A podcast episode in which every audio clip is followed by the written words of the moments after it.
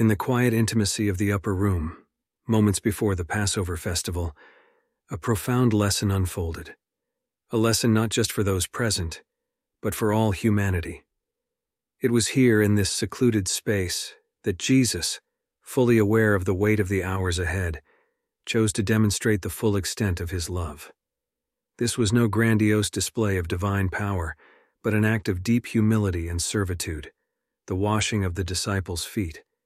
This scene sets the stage for an exploration of love's true essence, as portrayed by Jesus, who, though Lord and Master, knelt as a servant before his followers. As we enter this narrative, we find ourselves not just as onlookers, but as participants, invited to glean from the deep truths embedded in this simple, yet revolutionary act. Picture the scene the creator of the universe, girded with a towel, performing a task reserved for the lowest of servants, all to illustrate a paradigm of leadership and service that would forever invert the world's power structures. This passage challenges us, beckons us, and inspires us to embody the humility and selfless love of Christ. As we delve into the serious symbolism and heartfelt conversations that took place in that upper room, let's open our hearts to the lessons of love, service, and sacrifice that Jesus so eloquently taught with his actions and words. This is a story of divine love stooping low, of a Savior who washed away not just the grime of the day, but demonstrated the cleansing of sin through his impending sacrifice. In this intimate moment with his disciples, Jesus laid bare the foundational truth of his kingdom. True greatness comes through humble service, and to follow him means to walk in his footsteps of unconditional love and humility. In the center of the account of John 13, 1, 3, we encounter a moment of thorough significance, one that encapsulates the heart of divine love and sovereignty. This is the setting of ultimate service, where the curtain rises on an intimate scene in the upper room, unveiling the depth of Jesus' love for his disciples, a love not confined to mere sentiment, but demonstrated through a weighty act of servitude. As the shadow of the cross looms large and the hour of Jesus' ultimate sacrifice approaches, there is an acute awareness of the transience of time and the weight of eternity. Yet it's within these charged moments that Jesus, fully cognizant of his authority and destiny, chooses to manifest his love in an extraordinary manner. This setting is not just a backdrop, it's a canvas where every detail painted by John holds profound theological and emotional gravity. Jesus knows that his hour has come to depart from this world and return to the Father. This knowledge doesn't lead him to withdraw, but compels him to love his own, who are in the world to the very end. The phrase, to the end, resonates with an intensity that transcends time, representing not just the culmination of Jesus' earthly ministry, but the completion and perfection of his love. A love that endures, a love that sacrifices, a love that aids. Within this scene, we also witness the interplay of divine sovereignty and human betrayal. Jesus, the omniscient Savior, is fully aware of the impending betrayal by Judas. Yet this foreknowledge doesn't evoke a response of resentment or defense. Instead, it amplifies the magnitude of his love and the profundity of his service. He, who is the bread of life, is about to be betrayed for thirty pieces of silver. He, who came to give life abundantly, is on the verge of being sold into the hands of sinners. This juxtaposition of divine purpose and human perfidy sets a stark contrast, emphasizing the purity of Jesus' love against the scenery of human frailty and sin. Moreover, amidst this setting, we are reminded of Jesus' divine origin and destination. He had come from God and was going back to God. This statement is not just a bare assertion of Jesus' deity, it's a declaration of his authority and mission. His coming from God signifies his divine incarnation, his entering into the human experience with all its limitations and sufferings. His returning to God epitomizes the accomplishment of his redemptive mission, his conquest of death, and his glorification at the right hand of the Father. In this transient moment, Jesus, the eternal Word made flesh, bridges heaven and earth, bringing the fullness of divine love into the confines of human experience. The setting of ultimate service in John 13, 1, 3, therefore, is not just an introduction to the description that follows. It's a deep exposition of love, sovereignty, and servanthood. It's a scene that invites reflection, compels admiration, and demands emulation. As we immerse ourselves in the depth of Jesus' love, as we ponder the magnitude of his sacrifice, and as we chew on the purity of his servanthood, may we be encouraged to love as he loved, serve as he served, and live as he lived. This passage calls us not just to marvel at the beauty of divine love, but to materialize it, to let it alter our hearts, our relationships, and our comprehension of true greatness. In the setting of ultimate service, we find the heartbeat of the gospel, the symphony of grace, and the portrait of a Savior whose love knows no bounds and whose service knows no limits. Furthermore, the core of the detail in John 13, 4, 11 beats with the rhythm of humility and service, presenting an act so serious and countercultural that it leaves an indelible mark on the canvas of gospel history. As Jesus prepares to perform the menial task of washing his disciples' feet, every movement he makes is laden with consequence, every gesture a sermon in itself. This passage invites us into a space where divine majesty and humble service converge, offering a glimpse into the depth of Jesus' character and the radical nature of his kingdom. In a society where feet, dusty and dirty from the paths of Palestine, were customarily washed by servants, the act of Jesus laying aside his garments to wash his disciples' feet is an emblem of self emptying love. The King of Kings assumes the role of the lowest servant. This inversion of social norms is not merely a reversal of roles, it's a revelation of the heart of God, a display of divine humility that confronts human pride and power structures. Jesus, who laid aside his divine privileges to embrace humanity, now lays aside his garments to perform a task reserved for slaves, demonstrating the very significance of servant leadership. The basin and the towel become symbols of service, the water a medium of purification. As Jesus washes the feet of his disciples, the act goes beyond minor physical cleanliness. It becomes a parable of spiritual cleansing and renewal. The water that rinses away the dirt from their feet also symbolizes the washing away of sin, pointing to the ultimate cleansing that would come through his sacrifice on the cross. In this intimate setting, the disciples are confronted with a love that cleanses, a love that helps, and a love that stoops down to meet the most basic needs. The interaction between Peter and Jesus in this scene is particularly poignant. Peter's resistance to having his feet washed stems from a sense of unworthiness and a misunderstanding of Jesus' mission. His exclamation, You shall never wash my feet, cogitates a heart grappling with the paradox of divine servanthood. Jesus' response, gentle yet firm, reveals the deeper influence of his actions. If I do not wash you, you have no share with me.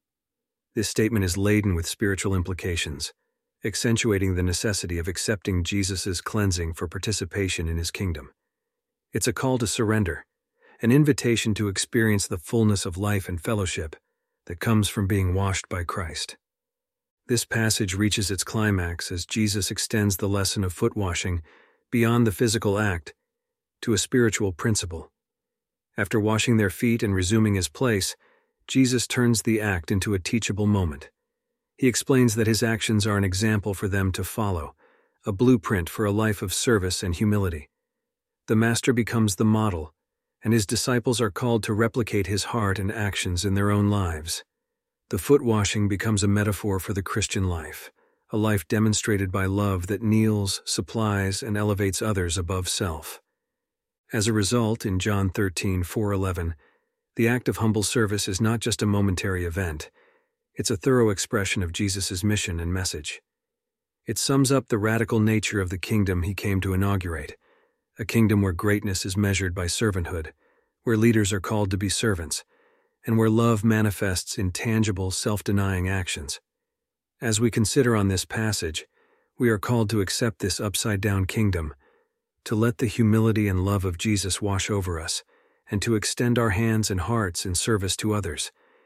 In the act of humble service, we find the path to true discipleship, the blueprint for authentic community, and the heart of a Savior whose love knows no bounds and whose humility knows no limits.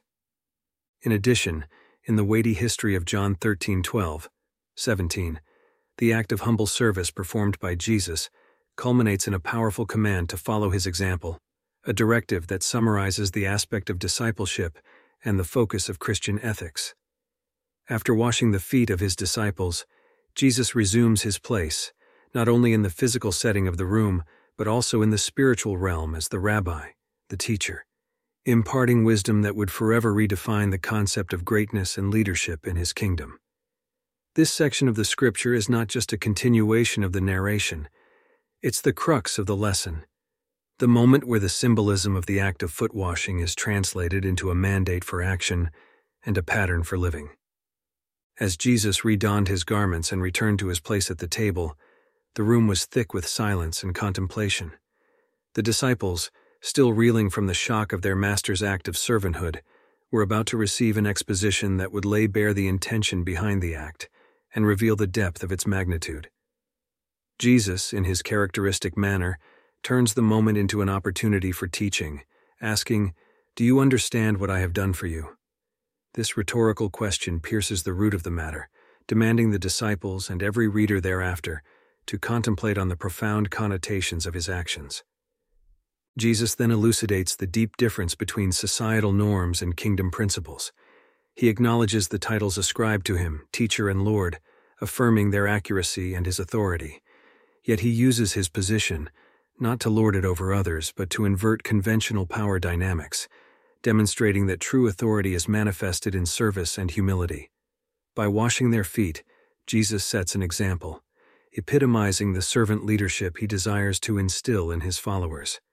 His life is not just a message to be proclaimed, it's a model to be emulated, a standard of humility and service against which all discipleship is measured.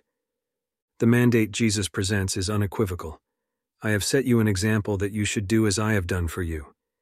This command extends further the disciples in the upper room to all who would follow him. It's a call to action, an invitation to participate in the divine nature by adopting the towel and the basin, symbols of servanthood and humility. Jesus makes it clear that knowledge of his example is not enough. It demands a response, a replication of his love and humility in the lives of his followers. The foot washing, therefore, is not just a ritual to be remembered, it's a paradigm to be practiced a lifestyle that characterizes every true disciple of Christ. Further, in this serious interaction, Jesus affirms the blessing that accompanies obedience to his command.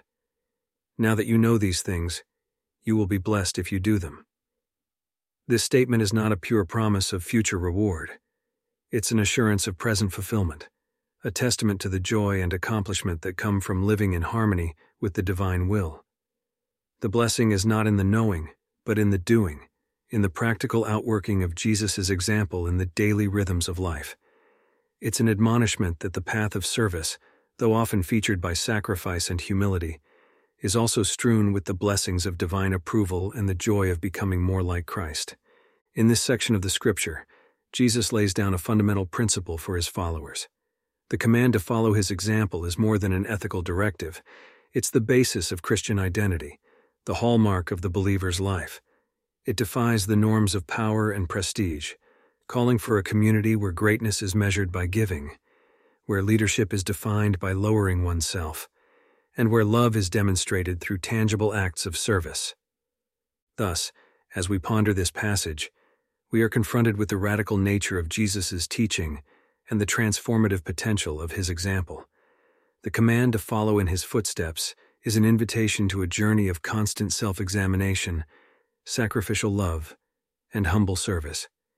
It's a call to deal with the towel and the basin, to find our greatest joy in serving others, and to deliberate the heart of the one who, though Lord of all, became the servant of all.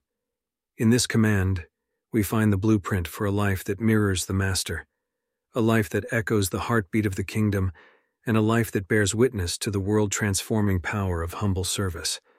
Besides, in the solemn verses of John 13, 18, 20, the plot takes a poignant turn, intertwining the themes of love and betrayal in a prophecy that discloses the somber reality of human frailty against the scrim of divine sovereignty. As Jesus shifts the discourse from the lesson of humble service to the blunt revelation of impending betrayal, the atmosphere in the room intensifies, showing the depth of Jesus' foreknowledge and the intricacy of God's redemptive plan. This passage, signified by thorough truth and raw emotion, invites us into the heart of the Savior, who, despite being fully aware of the treachery that awaited him, chose the path of sacrificial love. Jesus, with a heart heavy yet resolute, addresses his disciples, displaying the painful truth that one among them would betray him. His words, I am not speaking of all of you, I know whom I have chosen, resound with a dual matter. They reaffirm his divine omniscience, accepting his intentional choice of each disciple, including Judas, and they expose the simple reality of betrayal that would uncover, achieving Scripture, and the sovereign will of God. Jesus' reference to Psalm 41 9, He who shared my bread has turned against me, not only asserts the answer of prophecy, but also discloses the depth of personal betrayal. The shared bread, a symbol of fellowship and trust, becomes the backdrop for an act of treachery, highlighting the comparison between divine faithfulness and human disloyalty. In this poignant moment, Jesus' revelation of his betrayal is not slightly a statement of fact. It's a tribute to his unwavering commitment to the Father's plan. Despite the pain of betrayal, Jesus remains steadfast, his resolve anchored in the knowledge that his suffering would pave the way for humanity's redemption. This prophecy, though fraught with sorrow, is imbued with intention, showcasing the paradox of the cross, where human wickedness and divine love intersect, culminating in salvation for many. Additionally, Jesus, in his weighty wisdom, uses this moment to fortify the faith of his disciples, preparing them for the tumultuous events that would soon unravel. He tells them, I am telling you now before it happens, so that when it does happen, you will believe that I am who I am. These words are not just a forewarning of the betrayal, but a reassurance of his deity and sovereignty. By predicting the betrayal in advance, Jesus brings a pillar of truth for his disciples to cling to in the coming storm, a proof to his character as the Messiah, the Son of God, whose knowledge surpasses time and whose meanings cannot be thwarted by human schemes. Also, Jesus' statement, Very truly I tell you, whoever accepts anyone I send accepts me and whoever accepts me accepts the one who sent me, extends outside limits of the immediate context, laying a central principle for the apostolic mission and the broader Christian witness. It establishes a chain of divine authority and representation, affirming that to receive the one sent by Jesus is to receive Jesus himself, and consequently, to receive the Father. This profound truth indicates the sacredness of the apostolic witness and the continuity of divine presence and authority in the ministry of Jesus' followers.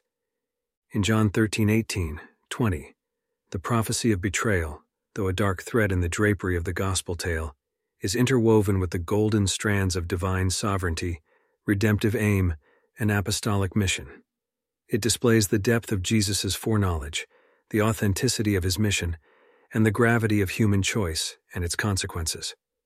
As we meditate on this passage, we are invited to marvel at the mystery of divine providence, to mourn the reality of betrayal, and to espouse the call to be faithful bearers of Jesus' message, representing him in a world marred by brokenness, yet ripe for redemption.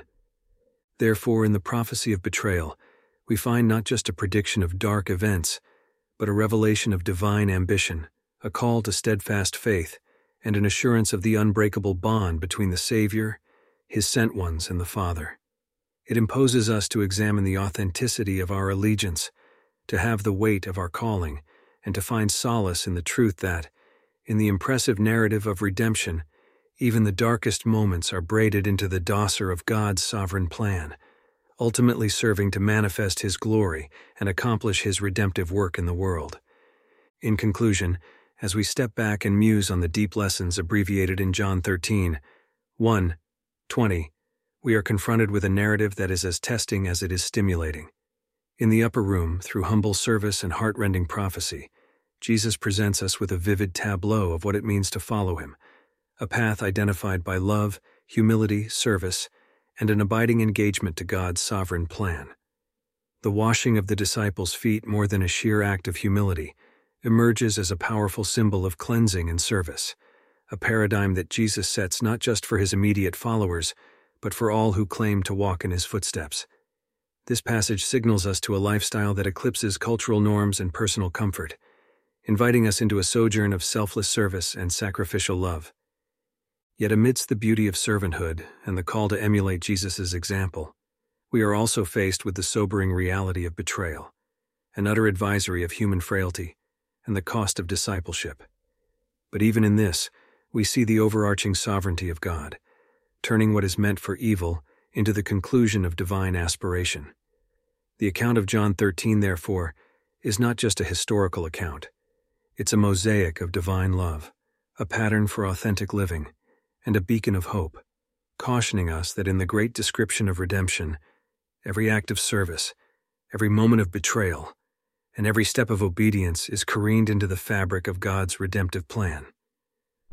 As we digest the richness of this passage, may we be affected to live lives that ponder the humility and love of Jesus, to receive our calling with courage and faithfulness, and to walk in the assurance that our lives, however ordinary, are part of a divine story, authored by a Savior whose love knows no bounds and whose directions can never be thwarted.